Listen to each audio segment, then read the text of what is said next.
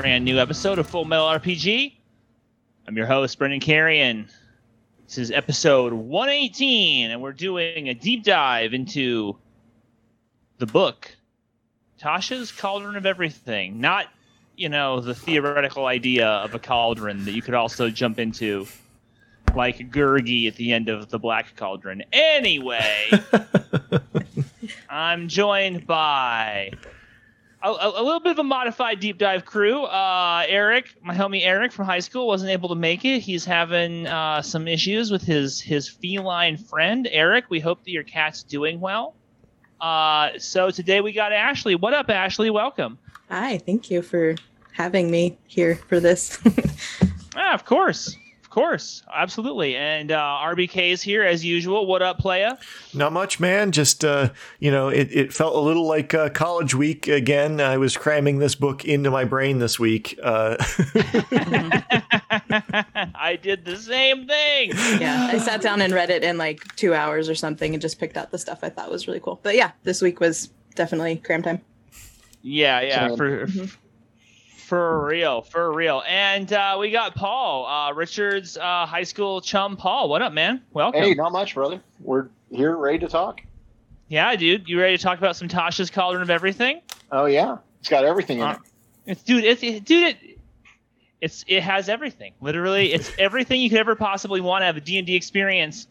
Um, I, I, don't know about that. it's gonna order. So uh, I guess uh, because this is a deep dive episode, we usually do kind of um, we we we no black hole, no anecdotes. We just get right into it because we want to cover as much of this book as we possibly can, and we want to make it as sort of like compelling and incisive as we possibly can. So um, a little bit of background on Tasha's of Everything, and on some level, we'll kind of get into uh, why we chose this book. So. Um, this book was a big a big deal when it first came out, and um, I don't know if it's still a big deal in D and D community. I don't know if people are still like drawing lines in the sand over it, but uh, this was the book that had the publicity on it of, oh man, Wizards is changing how you play your character's race. Oh, it's revolutionary. It's got revolutionary shit on it, and people were all like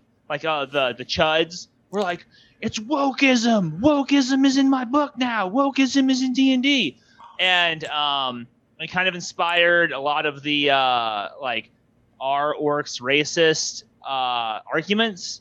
And um, you can go back to our episode about fantasy gaming and orcs, and you can make some. You can see some of our thoughts about that that we that we that we argued about, discussed openly um, outside the context of Tasha's Cauldron of everything. But um, at the time when it first came out, this book was very sort of polarizing. Um, I literally had a friend of mine who I didn't really, I knew he was sort of a rightist dude. He's in my play group. He and I just don't really talk about politics very much.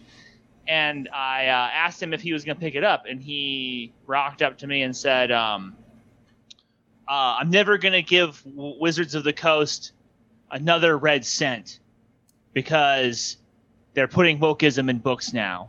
And I was like, wow, he obviously felt real bad about it. So let's uh let's uh just let's let's unpack the elements the, the the elephant in the room, shall we? And let's get right into it, right? Because it's right in the front. Now now Tasha's Cauldron of Everything is um interestingly, and they kind of make this little note in the front. This is their version of Unearthed Arcana for uh, fifth edition. All right. Um, well, it's, it's based on their blog Unearthed Arcana, where they present things to pe- people on the internet. So this is a, a, lot of this is reprint from the internet, and right. then right. and then they've collected it as something that is more official, even though everything is optional. They curated right, the things yeah. they like and bound it. Mm-hmm. Yeah, yeah. yeah. Uh, one of the things that's kind of interesting about D and D books, though, is that um, because each edition they kind of sell you the same book again with the new edition, and then this one they particularly call out the unearthed, unearthed arcana blog that is kind of buried on their webpage and it's kind of a hassle to get to. And i used to look at it on a regular basis and i don't anymore. Um, and they're like oh well this is all from our unearthed arcana blog. So if you're looking to draw a line like a through line uh, and compare this to other uh, books, you know, Unearthed Arcana is not a bad place to start. And it has, if you're familiar with like the 3.5 Unearthed Arcana, it has a lot of the same stuff: player options, some GM options, some stuff that's going to cause some problems probably, and then just a bunch of stuff you're probably never going to use. So uh, if we get right into it, in chapter one, character options, okay, and then there's a bunch of stuff called customizing your origin. And this is apparently pretty woke material, guys. Put your your your your controversy faces on because it tells you that if you don't like the ability modifiers for the race of the character you're playing, you can move them around. Whoa! Uh, I don't know, man. Seems pretty pretty crazy to me. Also, if you don't like the bog standard languages, you can move those around too. So basically, it's just this list of stuff that people were already doing. It was just the just life. That's just life. And then we get down to on page eight, a little paragraph called personality. Okay, I'm just gonna because this this paragraph is so short that I can read it on this podcast, and I'm gonna go ahead and do that if you guys will indulge me yeah. for a 2nd mm-hmm. Personality. The description of a race might suggest various things about the behavior and personality of that people's archetypal adventurers. You may ignore those suggestions, whether they're about alignment, moods, interests, or any personality trait. Your character's personality and behavior are entirely yours to determine. what? And that's it. And I think that last sentence really, yeah, I'm. Um, I think I'm, the last sentence really it wasn't already that way. yeah, it really sums up what this entire book is to me. Is it's this book puts the power back in the player's hand of making their character what they want it to be, and it just gives you more kind of narrative freedom to do so, rather than just having to go specifically by. You see, you see, Ashley, I'm really glad that you brought this up because it's interesting this perspective, right? I really, as I was reading the book, I felt like a lot of this book was almost written to GMs mm-hmm. who were running these incredibly proscriptive games where they were like, "Oh no, if you're going to play D&D, it has to be by XYZ way. And if you mm-hmm. don't do it XYZ way, then you're not actually playing D&D." And in my experience, like that's just not how anyone ever played D&D. Yeah. Is that how mm-hmm. people are playing D&D now where it's like you're just like oh no you don't. Is that a thing? Is that what's going on out there? Well, especially about personality. Like I've never run into a group anywhere where it's like I don't know, I want to play a dwarf that's happy go lucky and isn't dour and taciturn like no, sorry, leave. Like you're yeah. off my table. Like I've never encountered that maybe I'm just playing with you know better people than are out there. But like, I, I think I think really talking about the Adventurers League, like if we if we want to you know say who you know who would be playing there, I guarantee you there are play, people that play try to adhere to this like letter of the law, like they're lawful you know in their mm-hmm. way of they play this like even you know look at the even before the characters options there's like the 10 rule the 10 rules to remember and it literally says, "Oh my god, yeah." Right? Yeah. That was it, such a weird document. It's like the DM adju- adjudicates the rules like, "Yo, it's your table, do what you want." Right? Yeah. Ex- uh, ex- exceptions succeed general rules. So like hey, this thing says something different than the rules, you do it that way. Sure. Like it's literally like trying to add a framework. And I think I've seen these rules elsewhere, like in other books, that uh, trying to put a rule, a framework, so that those people that have to follow the rules like exactly can be a little looser in their interpretation. Like, because I know there are people that literally literally argue over this stuff, like as their like ho- uh, secondary hobby. Like, yeah, I, as a longtime, lifelong member of the Warhammer community, I have seen stuff like this. Warhammer Citadel have gotten very aggressive about releasing documents like this. And it's always interesting to me because the reason a company releases these words written on the page in this order is because they are sensing some kind of problem out there. They're hearing about stuff that's going on in their backyard and they're mm-hmm. trying to correct it. And to me, I'm just like, because when I say, are people playing this way? I'm not, I'm certainly not trying to diminish the experience of people who have gone into clubs and who have had people talk down on them and gatekeep them like this. Um, I, if, if, if, if that's somebody's experience, I completely believe them.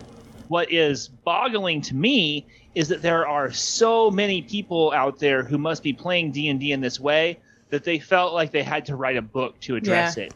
Like if there's a sign that says "Don't pee in the pool," it's because someone peed in the pool. You know what I mean? Like that sign is there for a reason. This book is here for a reason.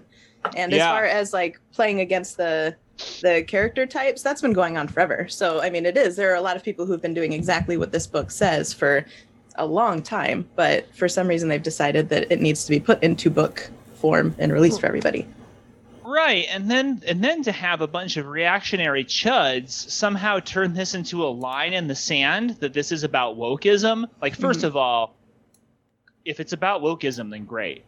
You know, I don't under I, I don't understand how there's a single sentence in this part where it says personality that would somehow suggest the agenda of a nefarious group that's out to ruin fun and replace it with like high-handed morality lessons at the table. I don't I don't I, I think part of this is a reaction to like last summer's orc controversy.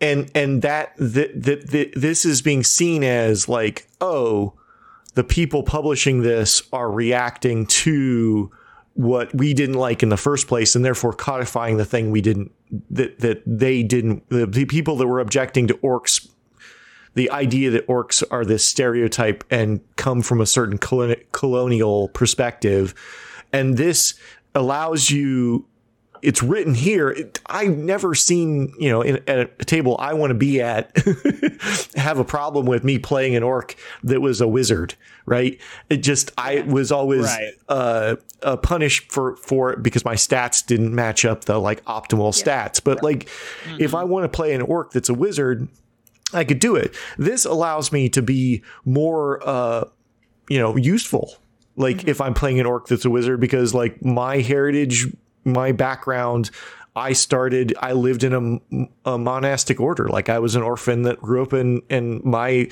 feeding me in uh, books and, and, and wisdom allowed me to be, you know, I was not, you know, out in the wilderness surviving every day. So my strength is not as high. That's what this is saying allowing to do with on the page. I've, you know, if I could, I could always have asked, and I'm sure Game Master was like, yeah, sure, whatever, do what you want. Like most of them don't care because it's not, as long as you're not trying to like, you know, cut everybody off at the knees with your like pa- uh, character that's o- is the most useful character, therefore it's the only character. well, if you're playing an orc wizard, uh, sorry, pop up. If you're playing an orc wizard, you're clearly not trying to min max. You know what I mean? So it's like you're not trying to make this juggernaut well, yeah. of the character, but at least want to be able to to do something, have some sort of like set up for some sort of success by playing this character. It's more fun that way. Like you don't want to play a character that's always going to fail at everything.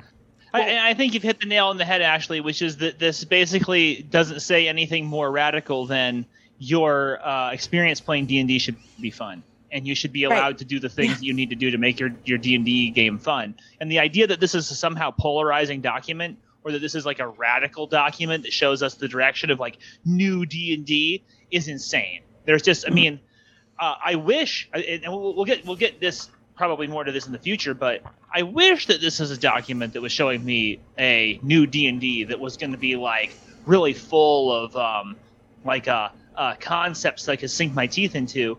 I thought when I heard when I heard all the kerfuffle about this, I thought there was going to be like huge write ups on Orc Society and Drow Society that changed them and that like made it so that old novels and stuff were not canon anymore.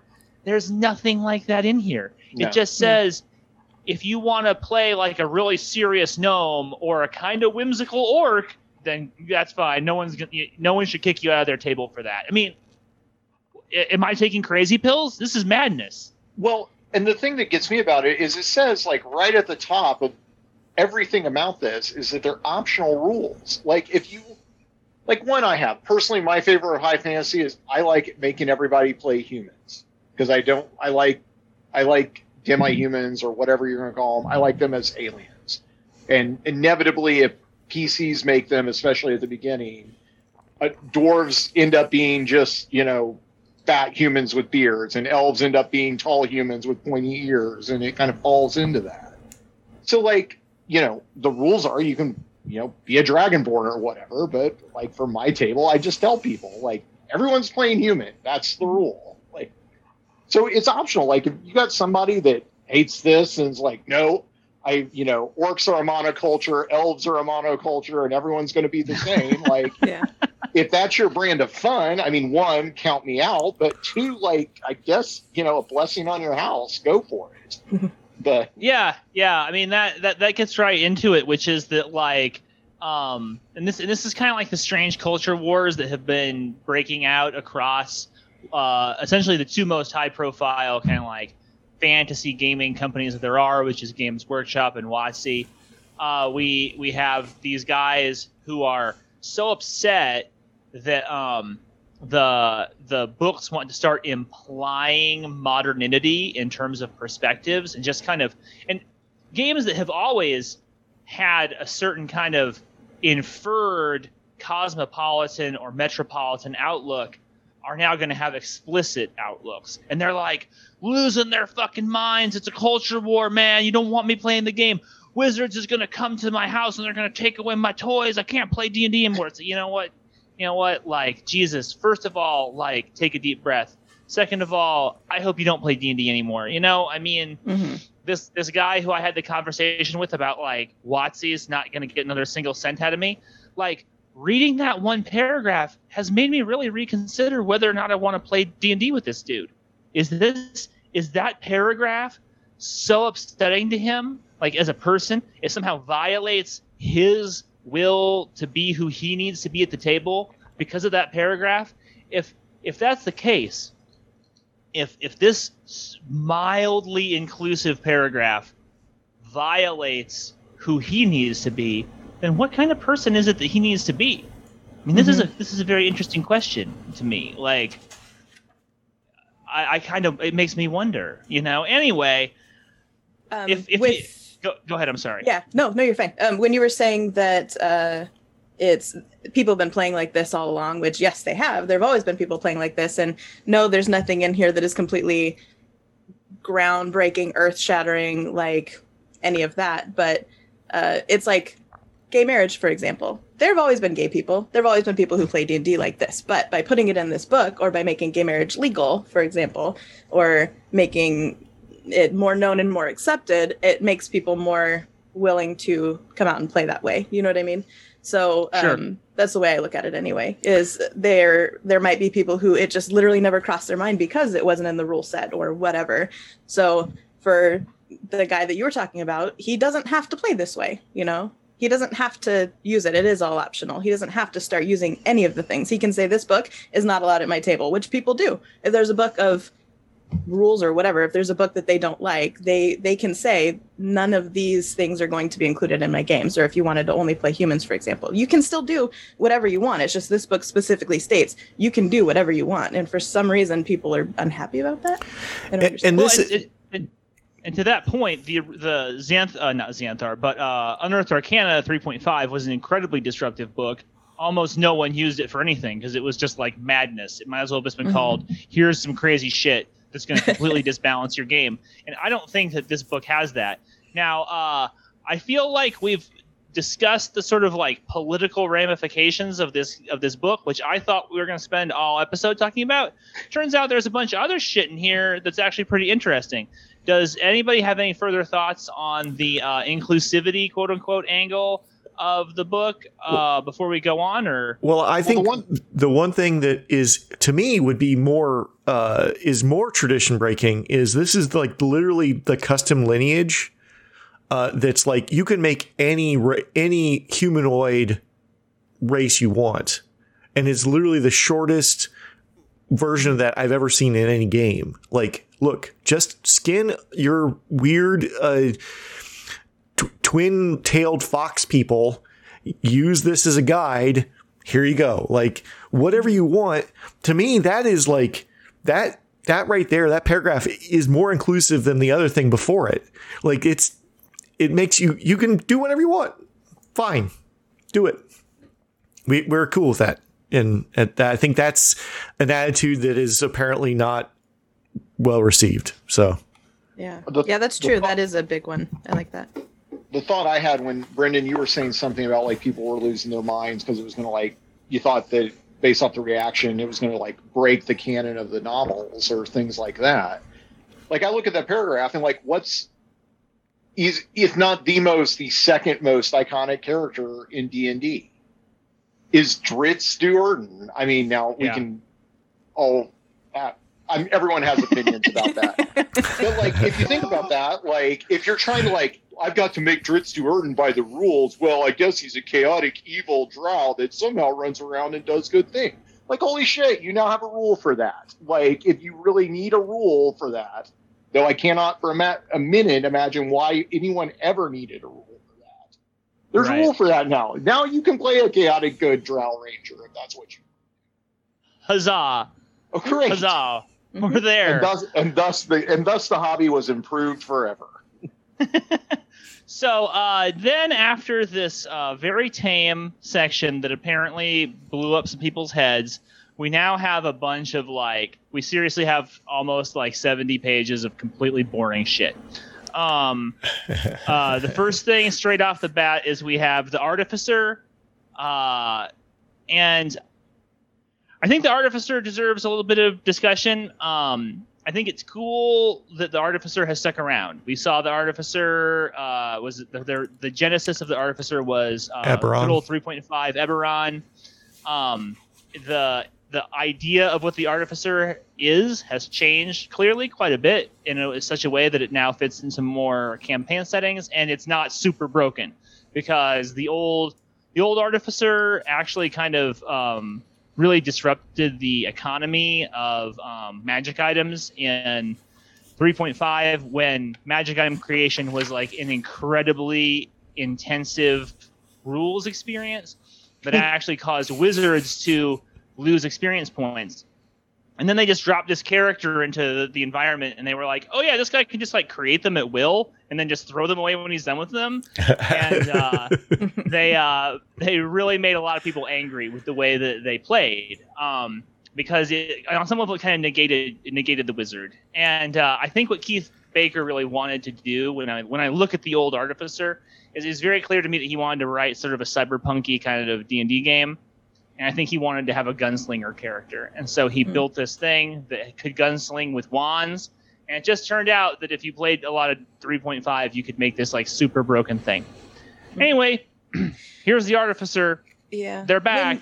When, when, you say that the next like 70 pages are, are boring, um, I disagree. I read through the whole thing, um, and I think that it's not a storybook. Like, I mean, the artificer is more fleshed out because it's an actual whole class that's in there, but everything else, it's like it's more of a reference thing. I didn't look at it as something that I should read through and be like entertained by necessarily, but it's like you read through and it's like, okay, I want to play a cleric, so I'm going to go to the cleric section and see what new shit I can do with my character. You know, so I saw it more as like a reference thing. So maybe that's why I didn't find it as boring. Well, I, I find I, mean, I, I, find it weird that that what what D and D should do is just nix level one, two, and three, one and two, and you start at level three. You choose, and almost no, I think almost no one plays uh uh non specialized characters anymore. Like the the third level is when you get your specialization. Those are the classes now. Like the subclasses. The, the subclasses are yeah. really the classes. Like. Mm-hmm you don't I, I mean, I get I like a low level game, but D and D kind of has kind of got to a point where like the low level stuff kind of breaks. Like it's hard to play, you know, like being a low level wizard, it still sucks. It's always sucked, but the game has moved so far that like, well, you know. All right, so so so we've we've done the Full Metal RPG thing, which is we've broken into the intensely theoretical already. So these weirdos Imme- need to lighten up. That's right. Immediately That's right. after the the artificer, we come to uh, the uh, about 60 pages of subclasses for the classes that are already exist. Yeah. And if you if you haven't played D&D 5 in a minute, you kind of want a reminder the subclass is the essentially the very specialized class that you take on at about level 3 and you get you get powers and feats based on that rather than on just like being a fucking rogue anymore. So it's, it's kind of like the old prestige class idea, only they've made it much more part of the DNA of the main class.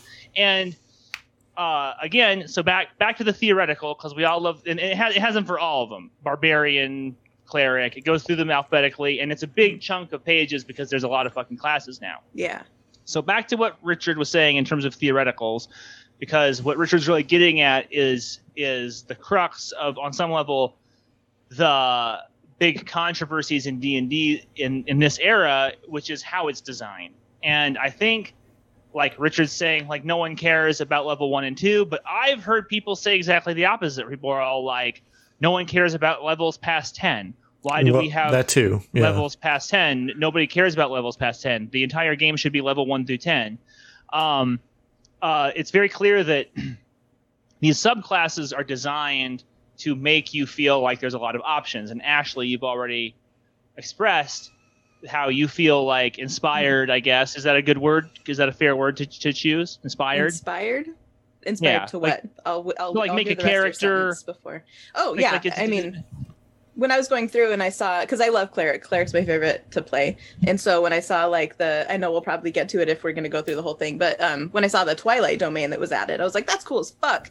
Like I really like the Twilight domain. So there's some things that I saw in here that were cool that I'm like thinking about how I can put that into my character. But I also I think play more 5e i'll say pathfinder too but like 5e um, than you guys do i think that this is kind of more what i I, I enjoy playing this type of stuff more than you guys do, maybe because you like you're, the horror and the cyberpunk and. well, yeah. your your experience with both Pathfinder and Pathfinder Second and yes, yeah. 5e are yeah. very salient right now because. Mm-hmm. Um, I really feel like, and I don't want to go through these class by class and talk about yeah, yeah, yeah. The, uh, uh-huh. the, offerings. I so. Like, I mean, because, because that's that's what I find boring. Like, yeah, like uh-huh. I would never sit down and read a list of powers and abilities for pleasure. Like to me, yeah. to me, like you said, like you said, it is a reference document, and you, when you go to make your character, you're gonna go first through go through the core book and be like, uh, okay, whatever, this one's okay, this one's fine, and then you're gonna come through this one and you're gonna be like, oh, well, this one's maybe better or, or piques me a little bit more. Mm-hmm. But in terms of boringness, it's just like. I will never, if I read the description of protective bond, sixth level peace domain feature, I will never remember what that is. I will, no. it will just be mm-hmm. gone the second I'm done reading it. Yeah. So uh, I'm not gonna lie, I just skipped this whole area. It, mm-hmm. I, I feel like they are very acutely aware that where Pathfinder people rose to D&D people is they say you have no options there's no options so they're like here's more options or whatever yeah. right and, and there's you, optional class optional class features as well so like they yeah. basically rewrote the ranger like the Ranger, like all of the Ranger features that are in the default Ranger, they've said, oh, here's optional versions of all those. And they do that on a couple different ones. Basically, the ones I hear people complain, like, oh, Ranger is terrible, Fighter is terrible. Right. Like yeah. all and those classes. all those classes that, that people say are terrible, like here's a bunch of optional powers. You can swap out these powers uh, to that are not feats, just class features, basically feats, whatever. Um, I think that was that was really I think they were they're basically this is like a band-aid on the system. This is like trying to like you know look at the audience and say, "Hey, we want you to have the experience you have been talking about. So here's our idea of what those experiences are." Well, it's kind of like when they released 3.5, right? Like they made some change. They instead of just releasing it as a new edition where everyone wanted to burn them at the stake with, you know, come at them with pitchforks they just release an optional book. Like it's it's the same idea. The one 100%. problem I, the one problem I have with this system is the same. This section, sorry, I should say about the classes, is the same problem I have with five every version of D and D, and frankly, almost every F twenty game I've run into, which is I like to have like magic makes sense, and one of the problems with I always run into a five E is you have a billion sources of magic, and this adds at least two of them to that already like mm-hmm. insanely large list. So if you're trying to run 5e and like you want a metaphysics for how like magic works that's internally consistent, you now have to incorporate wizards, sorcerers, clerics. We'll throw paladins and clerics together, just being generous. How dare you? Rangers and druids, we'll throw them together too. Bards. Now we have to throw in artificers, and then they've added psionics back to it. And if I yeah. said it once, I'll say it a thousand times. You don't need magic and psionics in the same damn game. Like both are fine. Like each of them are fine, but they don't need to be together. It's like carrots and it's like carrots and peas. Like you don't mix them with your mashed potatoes. The, they they they've also, in terms of creating what you might call consistent metaphysics, they've made it very difficult for the GM in terms of like, well, there's a ghost world, and there's a Cthulhu world, right. there's a fairy world, and then there's the planes, right. and then there's other there's other shit. Like, and you're just like, wow. I mean, it's it's really one of those. Uh, like, I understand it's a toolbox, and the and the D and D five has had a very toolboxy feel from the beginning, where they yeah. they really don't want to say no to you about anything they don't right. want any but any like specialized game coming out there and eating their lunch. Oh, you want Cthulhu? We got Cthulhu. You, you want horror stuff? Here's some horror stuff. You know, you're like, okay, all right. Paizo. Paizo. um, but That's... by creating that toolbox, it makes it so that the players can start kind of wagging the dog, where they're like, "Oh, I'm playing a warlock, and my my patron is Cthulhu," and you're like, oh, "I didn't know Cthulhu was in my game, but I guess he is now." And that you just comes down to like session zero and character creation and stuff as the DM setting the expectation of this is the setting we're going to be in. This is kind of the feel yeah. we're going for.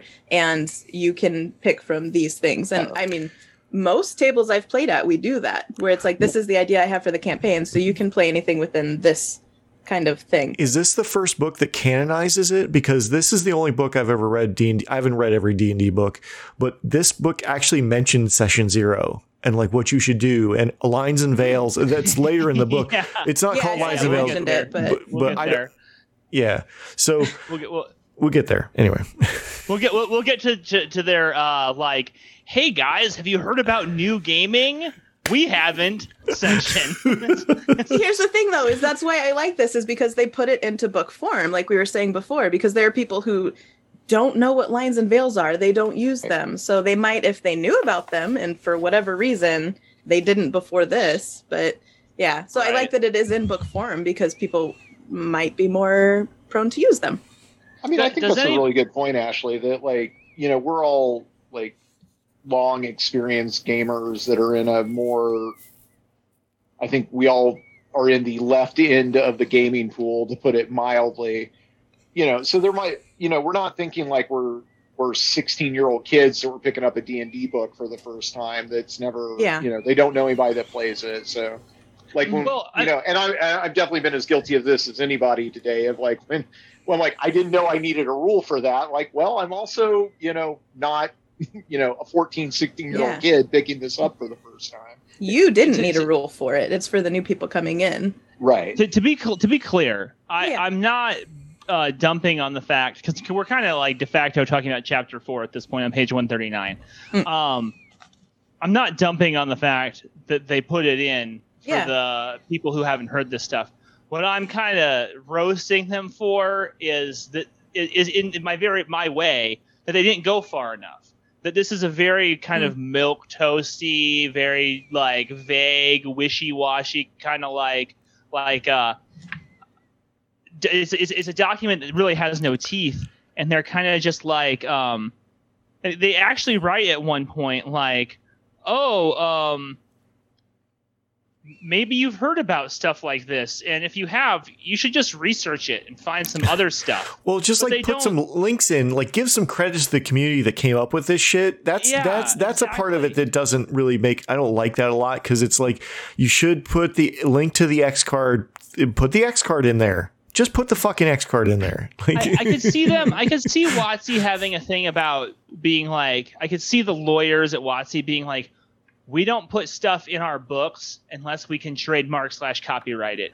Anything mm. that we're putting in is going to be trademarkable, copyrightable, ownable, and mm-hmm. we're going to be able to regurgitate it now and forever. So we don't give away free content. Call it the ampersand card. I don't like call it the ampersand card. Like. I, you know, I, I really whatever. do wish like, that they had just taken. What are you talking about? We have soft and hard limits. yeah, exactly, exactly. soft and hard limits. limits. Right. Like, mm-hmm. like, like, like, dude, if you guys are gonna write this stuff, like, maybe like reach out to some people from the community and pay someone to write some new shit instead of putting in this kind of like, well, uh, I mean, yeah, you know yeah, what I'm saying? And, mm-hmm. and that was my entire pushback on on chapter four because to me it assumes that the game community is so I'm, this is small c conservative meaning like they're so kind of regressive they're so not caught up with the times that this seems like hot shit when it's really very kind of like mm-hmm. here's what everybody else in the whole fucking world has moved on to already maybe you should do something like that too and it's just kind of like yeah. dudes come on get get get with the program that mm-hmm. that's all i'm saying yeah no i agree um, with that i agree yeah let's let's roll back to chapter two and talk about my favorite thing in the book, which is uh, group patrons.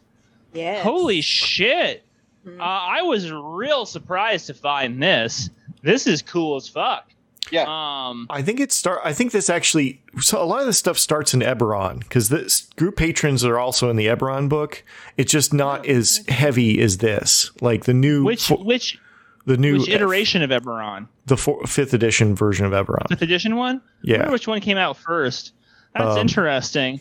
So, no, do they have specific ones? They have like the Zentar, not the Zhentarim. Yeah, like they, the, they have the specific Eberron specific stuff, but like this is very much more generic. Which I and they mention specific, you know, worlds and specific patrons. But the idea is, it's almost like the group template thing. A lot of people talk about, where it's like, oh, we're going to be a team from academia, right? We're going to be a team of acad- academicians who are going out in the field to like go get artifacts or whatever. Like I, I love that idea. Like I think it really makes D and D groups more cohesive as a, a, a, group of characters more cohesive, and also circling slightly back to the session zero idea, they actually mention like you should, uh, you know, figure out how you know each other.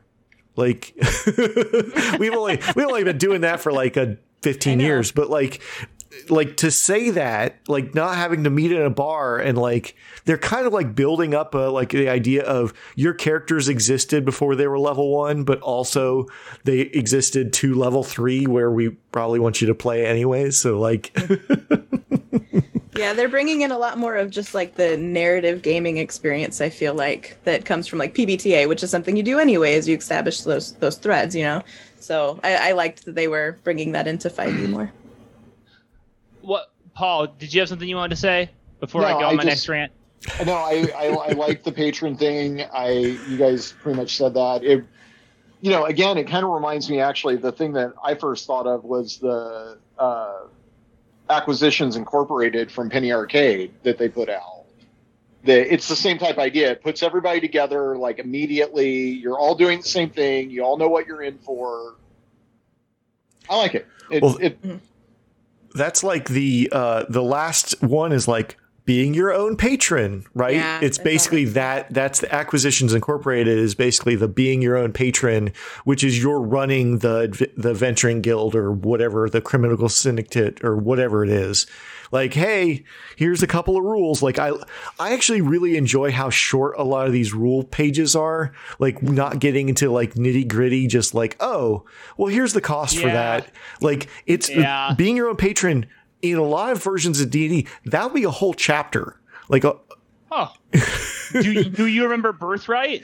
They oh literally God. turned that into a campaign setting. Right. It was just like you're the king and you don't go adventuring anymore. Here's a fucking box set and then a series of additional box sets about how to play that. Right. Um, like yeah, uh, I feel like Paul hit the nail on the head a few points ago when he says that this is basic. This book is basically D and D 5.5, and it seems like one of the things that this book emphasizes is rather than in previous unearthed arcanas like oh here's how to do wacky shit. Here's how to do extremely customizable shit.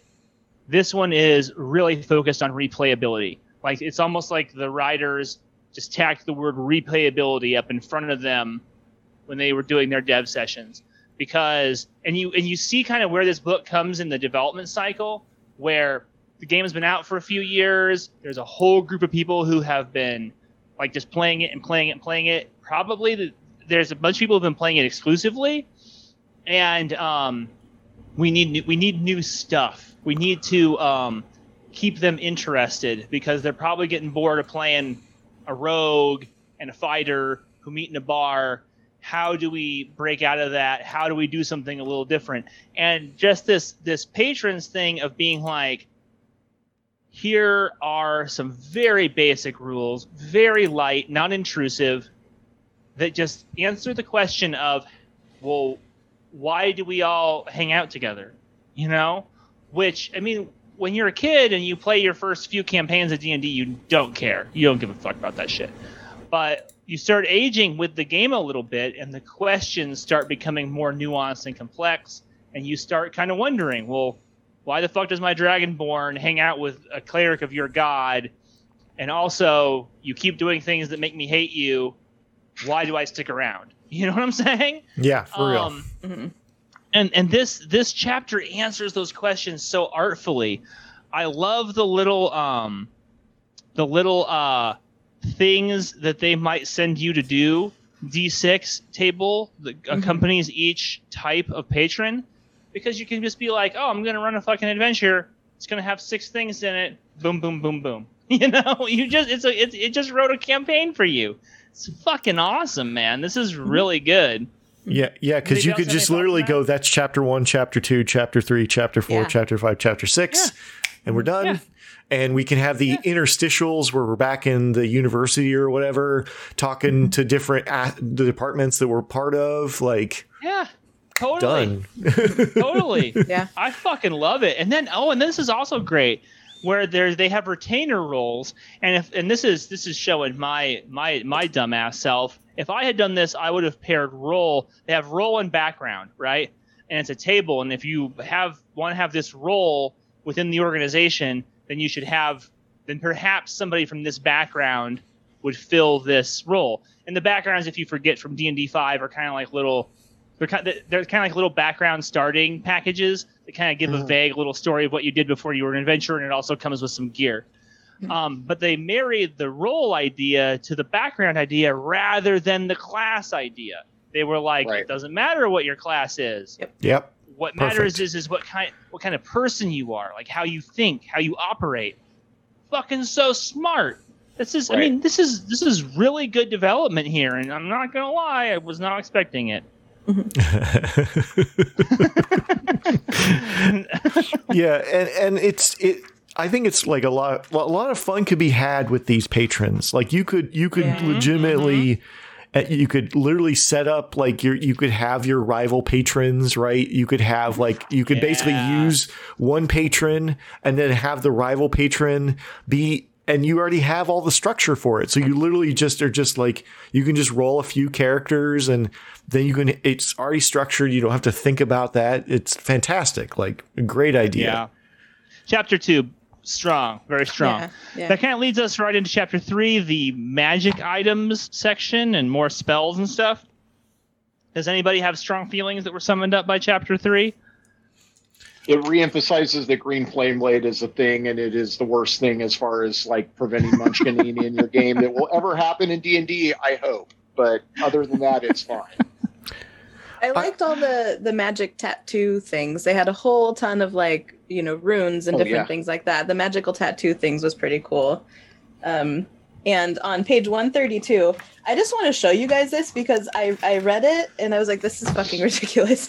The uh, mighty servant of Leuk-o is like it's like a Jaeger, like a Jaeger that you can carry your shit in.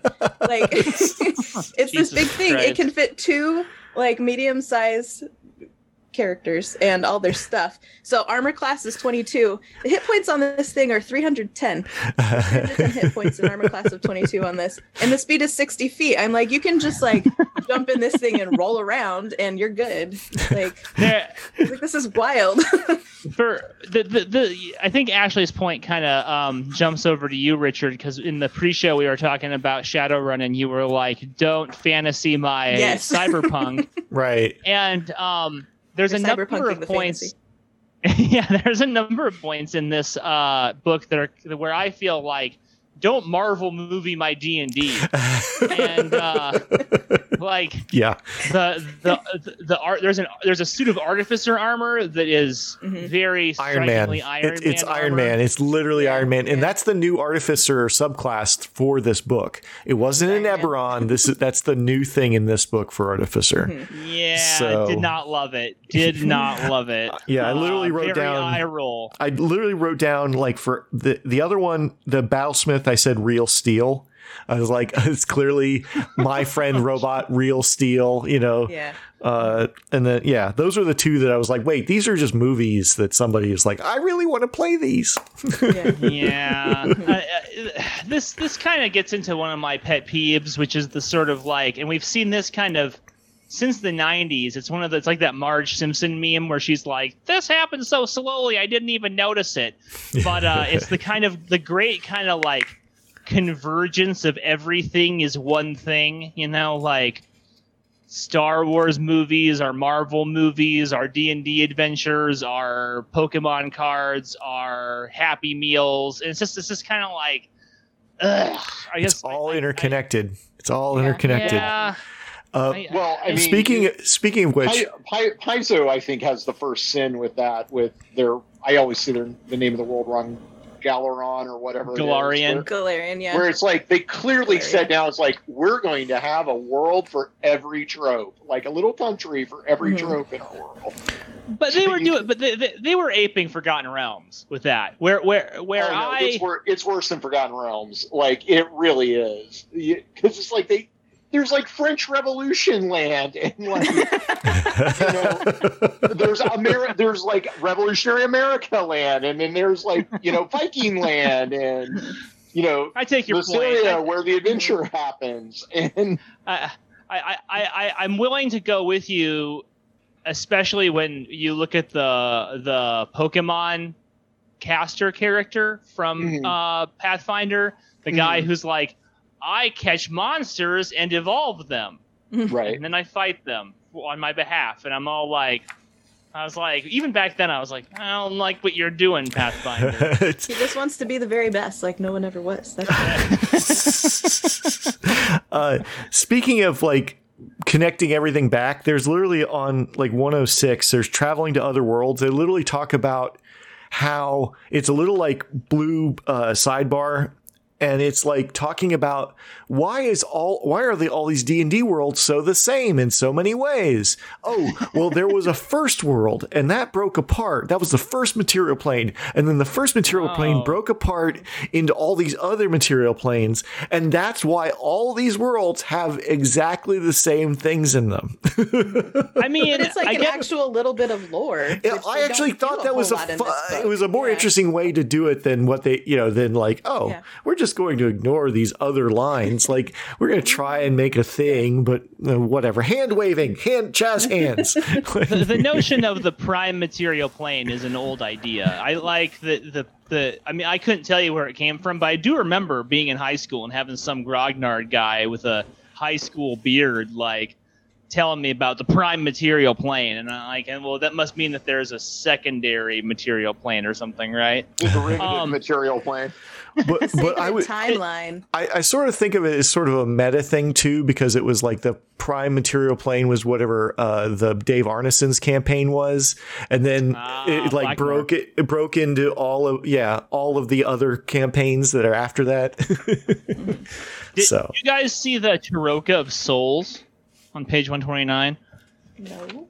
Yeah, I like this quite a bit.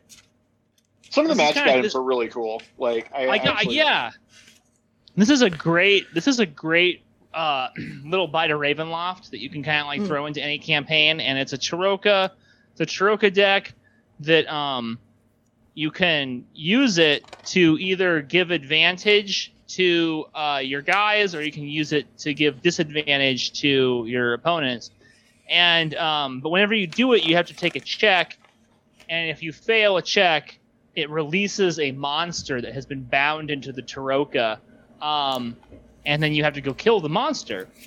And and what's great is that the monster isn't just just it, it tells you what monster it is. They're like all from the DMG. Or I was like, holy shit, those are some crazy monsters. Like for yeah, they are cra- they're crazy monsters, man. Yeah. And um and then they all have advantage. They, the, the, that monster just gets perpetual advantage, and then you get perpetual disadvantage until you take the monster out. And oh, I'm shit. like, this is this is fucking cool as shit. At the very end, it gets into a um, destroying the deck thing. It says, in order to destroy the deck, you have to kill all the monsters that are living in the deck.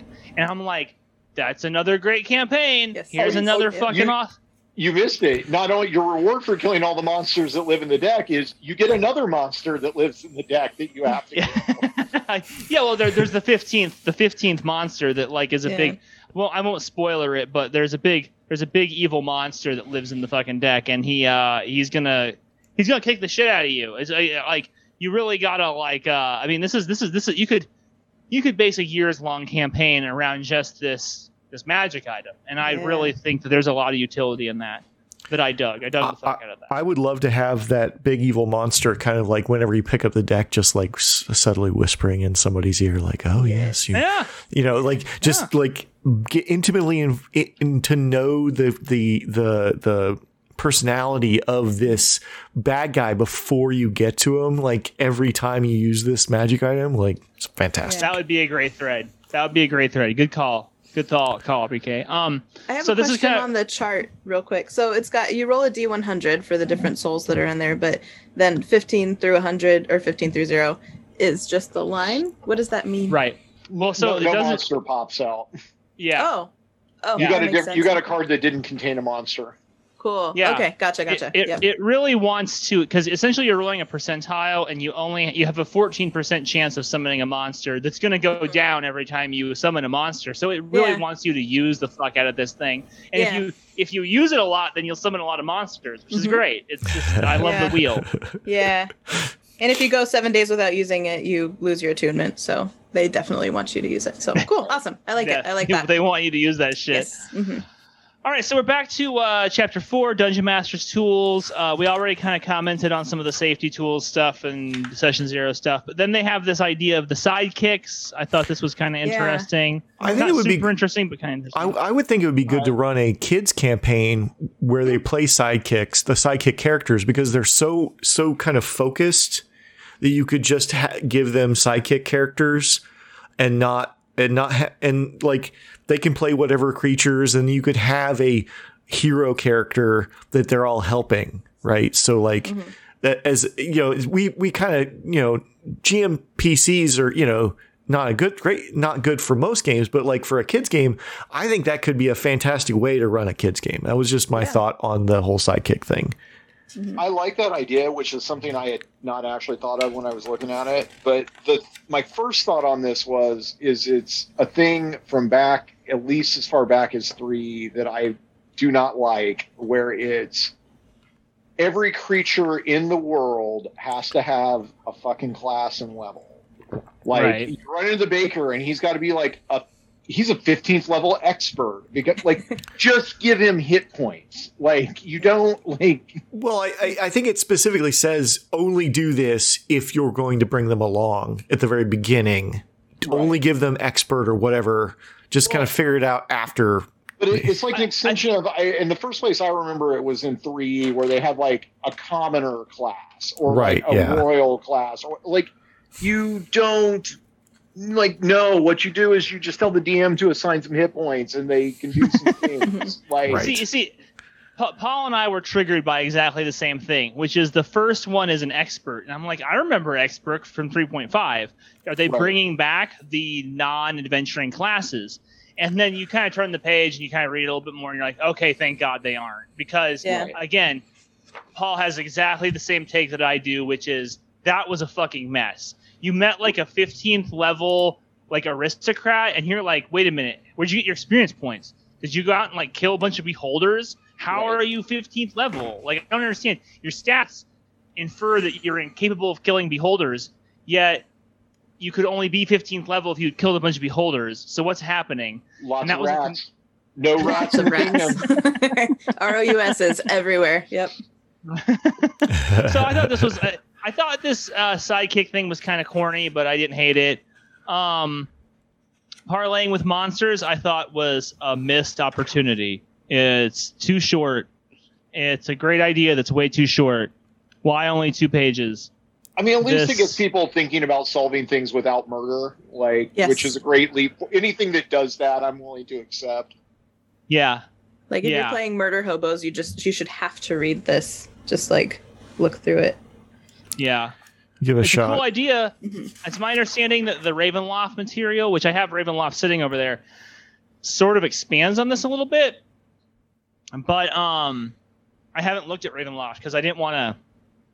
I didn't Yeah. want to come on here and be like, be like, because I love that shit. I didn't want to be like, oh, uh, this sucks. Let's just talk about Ravenloft. I didn't want, I didn't want that to happen. Is it Van Um, Richten's guide? Did yeah, you get the Van Van Richten's Yeah. guide? Nice, nice. Yeah. Von yeah, Richten. Sorry. Yeah. Van Yeah, Von. you What- call him Van. Van. whatever. He's, He's Van Wilder, you know, like Yeah, yeah, Van, Van Morrison Richten. It's the name. It's the name of my CD project. You're my brown-eyed corpse. Yes. um, so then there's a section environmental hazards. This is pretty cool. Here's another Yeah. cool thing that I like quite a bit. Um, the wrath of the guys think? GM codified in a different way. It's a right. but you roll Uh, for it. right. So mhm. well, one of the things that uh, as a as a lifelong GM, one of the things that is vexing about playing a game like D and D is that um, players. There's a very fine line between being um, like encouraging players to be doing stuff and engaging them in conflict with the environment and being punitive. And you often don't really know where that line is. You're kind of trying to gauge the, the dispositions of the people at the table. And you're also trying to keep people entertained. So it's like a very fine line to walk. Mhm. And what I really like about these environments is the way these are very big effect tables that kind of show uh, a different and a different environment bleeding into the material plane. And uh, it also tells you not only does it give you a big table of like cool effects that can happen, but it tells you when they are triggered. So you so Mhm. it's not just like you have to sit there. It's like it's like when the players do something or when something happens, roll on the table, and that Mhm. hey, it's very OSR like, Uh huh. very Mhm. interesting. Uh, interesting. tell these guys these conti- you can, you can, there, there's a lot of looking over the fence in this book and um, presenting it as something novel but uh, I, what can i say the, the section on page 154 the haunted environment is so fucking good i mean yeah, that was really like- cool. right and, and Yeah, the really liked that infestation one. the infestation was really cool too and so i, I know it's kind of cheesy but i kind of love the mimic colonies Yeah, with the juvenile mimics. I was like, that's so cute. dude the mimic colony was real fresh i Mm-hmm. I like that i gotta say real fresh. Like if you look at the just kind of across the the board you have the far realm which is like this cthulhu thing but then you have the haunted realm which is like that's something that comes up quite a bit. If you're the kind of gm that i am this is the kind of thing that comes up and you just don't really know how to arbitrate it. This is great. This is a great way to arbitrate it. Infested i thought was neat um, and then the mirror zone neat but then the mimic liked the colony. one. Yeah i was just like shit this mimic colony is is something i never would have thought of. And Hmm. that is that is rad. I read this magic mushrooms error thing and i think that it's on page uh, 166 and i think that the person who wrote this needs to do some magic mushrooms and then come back and rewrite it. Yeah it was a little like my it, professional advice. it was a lot of gimmies. Like it was not like a lot of you know because it's supposed to be like poisonous. Like i was looking at that because it's it's like the shortest one and i'm like wait shouldn't there be some like psychedelic shit going on here Yeah, or some like yeah. This Like- is definitely a guy that uh, this is definitely written by somebody that is uh, an enthusiast of the product that wants to Yeah. the experience. I think. But I mean, like the creature gains benefits of the telepathy spell for 24 hours. I, they a lot of people think they can, you know, You can speak with plants for eight hours. I mean, yeah, you know, I was like, so not totally wrong. It like I'm like, where's my four? man. where's my plus four intelligence and i learn every spell Yes. Minus four intel, minus four for, for wisdom, plus four wis- p- yes, plus I was going to say just for twenty minutes though, because you will immediately forget when it wears off. Uh, and like the top one is a magical mist pours out of the creature's eyes and ears, acting as fog cloud for one hour that is centered on the creature that moves with it. It's like, so you're just gonna sit there for an hour in a cloud? Like, wait, we yes. that's a different experience. See, what would have been fun? yeah, I would have done with it is just made those effects only be real to the person who ate the mushroom. Yeah, that would have been good. It, it fogs for it. Illusionary cloud, but then people will be like, "Oh, I disbelieve illusion." It's like, mm. oh God, mm. please kill me. Thank you for reminding me why I don't play D and D. Um, so uh, here we go. We're kind of we're almost done with the book. This is the final section in the GMing section. It's this uh, section called puzzles. Mm-hmm. Um, it's kind of neat. It's a little thing that tells. It's kind of it tells you how to build some puzzles and it gives you some puzzles to build off of. Uh, and then there's actually some uh, sheets in the back that you can photocopy and distribute if you ever want to run these puzzles. You know, I could be a curmudgeon and say like, "Oh, well, this thing's so full of player options. Your players are going to know all these fucking puzzles." But right, I'm going to be a curmudgeon I, and say exactly that. But well, my like my curmud- separate DM guide or something. Yeah, my curmudgeonly self says, "Oh, the players are not going to get these puzzles. Like even if they, because it's a lot of letter replacement. Like at least I was reading some of them, and it was a lot of like, oh, you have to like figure out the number of creatures and then do a letter replacement. Like this is not cryptology, cla- eh, cla- cryptographic. I'm, I'm going to dust off my soapbox and stand on it now. Puzzles are the worst things that you could possibly put into a role playing game because if the players don't get it, it grinds the game to a halt. Like, and then you're either spoon feeding it to them, at which point, what the hell was the point of putting the puzzle there in the first place? Or you go nowhere. Like the game's just done. I will like pack up your dice. Like I guess we'll start playing Star Wars next week. like, I, I, okay, so here's here's here's my reaction, Paul. I agree with you almost 100%. My my point of contention is is that there is because you, you can because you can see the, the thinking that you have in D&D design you're thinking in the same way they are, where they're like, "Oh man, these things are a drag. Get them out of here." And that's why they kind of disappeared and were replaced by traps. Right? Traps right. became this thing, and then you either defeated it, yes or no, with a d20 check, and then there's mathematical consequences for either one of those binary decisions. But it turns out there's this group of people who really like puzzles and I don't want to gatekeep on them. I'm not going to step on them. If, if fucking puzzles are your thing in D and D, then go ahead, enjoy enjoy your puzzles. Um, where you find, and again, this is sort of a reoccurring theme through this book, where you find a lot of the people who really enjoyed puzzle solving in D and D went when 3.5 went over to uh, no puzzles, just traps.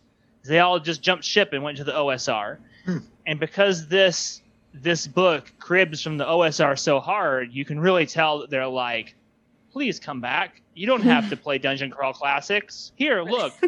it's a there's a piano in the room and it's missing three keys and you know what I'm saying? I, like, I, broke, I, I, got rid of my yoga studio and put your put your your old room back. Come back. We never see you anymore. Your father misses you. You don't call, you don't write. See, yeah. And my my thing about puzzles is you should be able to see the solution the, a lot of these you can't yeah. just see this. You should be able to see the solution. Any good puzzle game I've ever played, you can see the solution. You just can't do it yet. You have to figure out. You have to go like like the three keys, right? You're looking for. You need to find those three keys for the key- keyboard. Right. Okay, so mm-hmm. you're going to be looking for those in the rest of the adventure. It shouldn't be like it's like the locked door problem. It can't. It, it could be something bonus, or that could be the end. But if you just go around the rest of the the environment, you're gonna be like, oh, there's a key stuck in the top of that statue's head. How am I to get that stupid key? You know. The impenetrable but, but door has a dog-shaped keyhole. like, you have to go find the dog-shaped key. Right. Mm. what, what and what richard the direction you've gone with this is exactly the problem that paul and i have with puzzles is that they are by nature a macguffin that is mysterious and you and you begin to sort of like uh, uh, suppose things about them, your your brain engages pattern recognition software or whatever, and the pattern recognition software in a human brain is very often wrong. So you're immediately, I said, oh, there's a piano and it's missing three keys. And your thought was, oh, we need to find these fucking keys. But what if you don't? Like, what if the point of the puzzle is to notice that they make a chord, and now you have to play that chord on the piano. Right. And you don't. You spend the rest of the fucking dungeon walking around looking for piano keys, missing piano keys, and well, they, don't exist. I mean, you know what I'm like, saying? This is. I, I, mean, I'll show you where my hate of puzzles came from. I was involved in a long-term uh, 2e game. Newbie or Richard was actually involved in it as well. Um, and there was a place where we we ran into the Sphinx. They gave us a riddle. It's the in it's the indestructible Sphinx that you cannot kill that can kill you immediately if you get it wrong. Of course. And this like five year campaign ground to a halt because like we couldn't figure out what its riddle was. Like and it was not man, just so you know, the answer right. was not man. So like so it's like okay well like that was an and and like it wasn't even like you know like the big boss or wasn't to, to get yeah. to like the final boss of the campaign it's like a side quest that mm-hmm. like their characters are like just dead and everyone else just turned around like well guess we're not saving that place like bye well that guy's a dick anyways but uh, i mean uh uh who, the Sphinx? No, the guy that made up the Sphinx. Anyway, I didn't play in that game, but I know exactly who you're talking about. Anyway, uh, well, I want to hear Ashley uh, Ashley's thoughts on this section because yeah. Ashley, you are a self-described uh, pu- puzzle aficionado. Uh, sort of by raising your hand. I'm just mm-hmm. describing those terms yeah, yeah. to you. Sorry. Uh-huh. No. So, so you didn't self-describe at all. Yeah. Uh, yeah. What, what, are your you raised you raised your hand? I did that. Yes. So, uh, what are your thoughts here? I love puzzles because um, one of the things I really love about uh, playing is that I get to use my brain in ways that I don't in everyday life. So I really love just the problem solving aspect regardless. I mean, when you're playing, that's kind of what you're doing is you're like, there is a problem. How am I going to solve this? You know? So puzzles are just one more way to do that. So that's why I like puzzles because it makes me use my brain in a way that I normally wouldn't. And that's what I, one of the things I really love about role playing. So um, I I really like just the whole DM section in this book, but I do like the puzzles because of the fact that it gives you more ideas. Because you can always Google, you know what I mean. But if you're googling, they're ones that are kind of out there for other people to Google also, so they're easier to get. But um, yeah, I just I really liked that they had them in there, personally. So as far as specifics.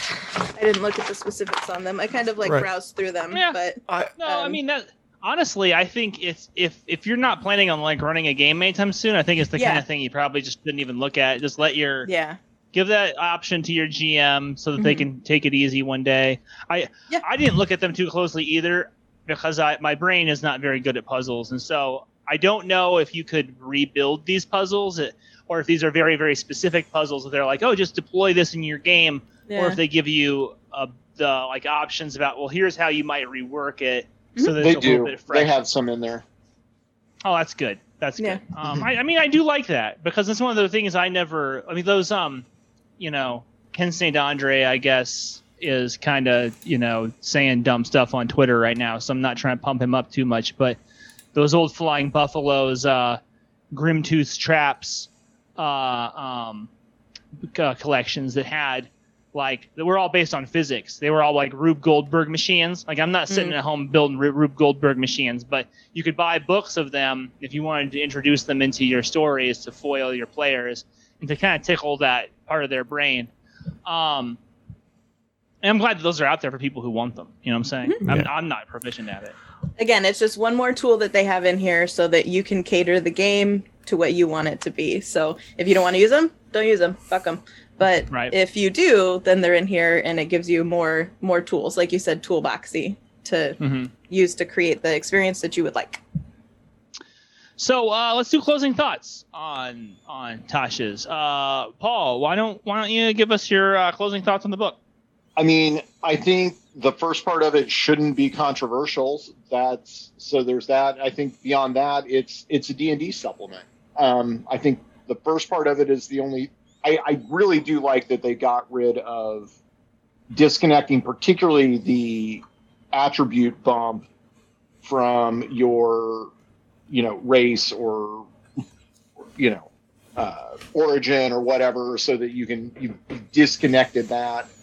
The rest of it, I think there's good stuff in there if you're playing 5e as far as the spells, the you know the puzzles if you want the puzzles, the uh, the uh, the magic items, the additional stuff for all the classes. So it you know it's a D and D supplement. I, I I think the best thing in it that it probably did is just giving people agency to disconnect the starting abilities from being an elf, a dwarf, a human, or whatever, or like Richard said earlier, giving you a nice little template just to make your own whatever you want to be. Your two, I think you use the two Foxtail version. Um, that's my take. I cool, cool. Richard, thoughts? Uh, I think that it's a it's a if you if you're into 5e, it's a it's a worthy book to pick up and read. Uh, I think there's a lot of cool options in here. I think they've, you know, addressed a lot of issues. And also, I don't, yeah, like I agreed, like this should not be a controversial book in any way. It's optional. So, like, uh, you know, somebody, somebody saying it's my table, my rules. Like, this is just another set of tools and rules for you to play with. I think there's some fun stuff if, if for replayability, as, as Brendan was saying. I just kind of, I, I'm I'm fine with it. I think it's a fine book for 5e. So, sure, sure. Ashley, um, closing um, thoughts. really liked it. So I think, I mean, you could take this in your PHB, and that's all you need. I mean, I know there are a lot of other supplements out there that have a lot of information in them, but I really like this one. Um, it's got the stuff at the beginning that was controversial. It shouldn't be. Um, it's got a lot of new cool stuff for all the different classes and the subclasses and all of that, and um, yeah, I just I I really liked it. I thought it was great, and I'm I'm glad I have it. I picked it up before I knew we were doing the deep dive on it, so I wanted it anyway. But I'm I'm really happy with the purchase of it. I like it. Cool, cool. Uh, I ordered this and um, Van Richten's guide simultaneously, and I'm not gonna lie, it was kind of cool when they arrived to like open up the the box and to be like, "Whoa, dude, D and D books."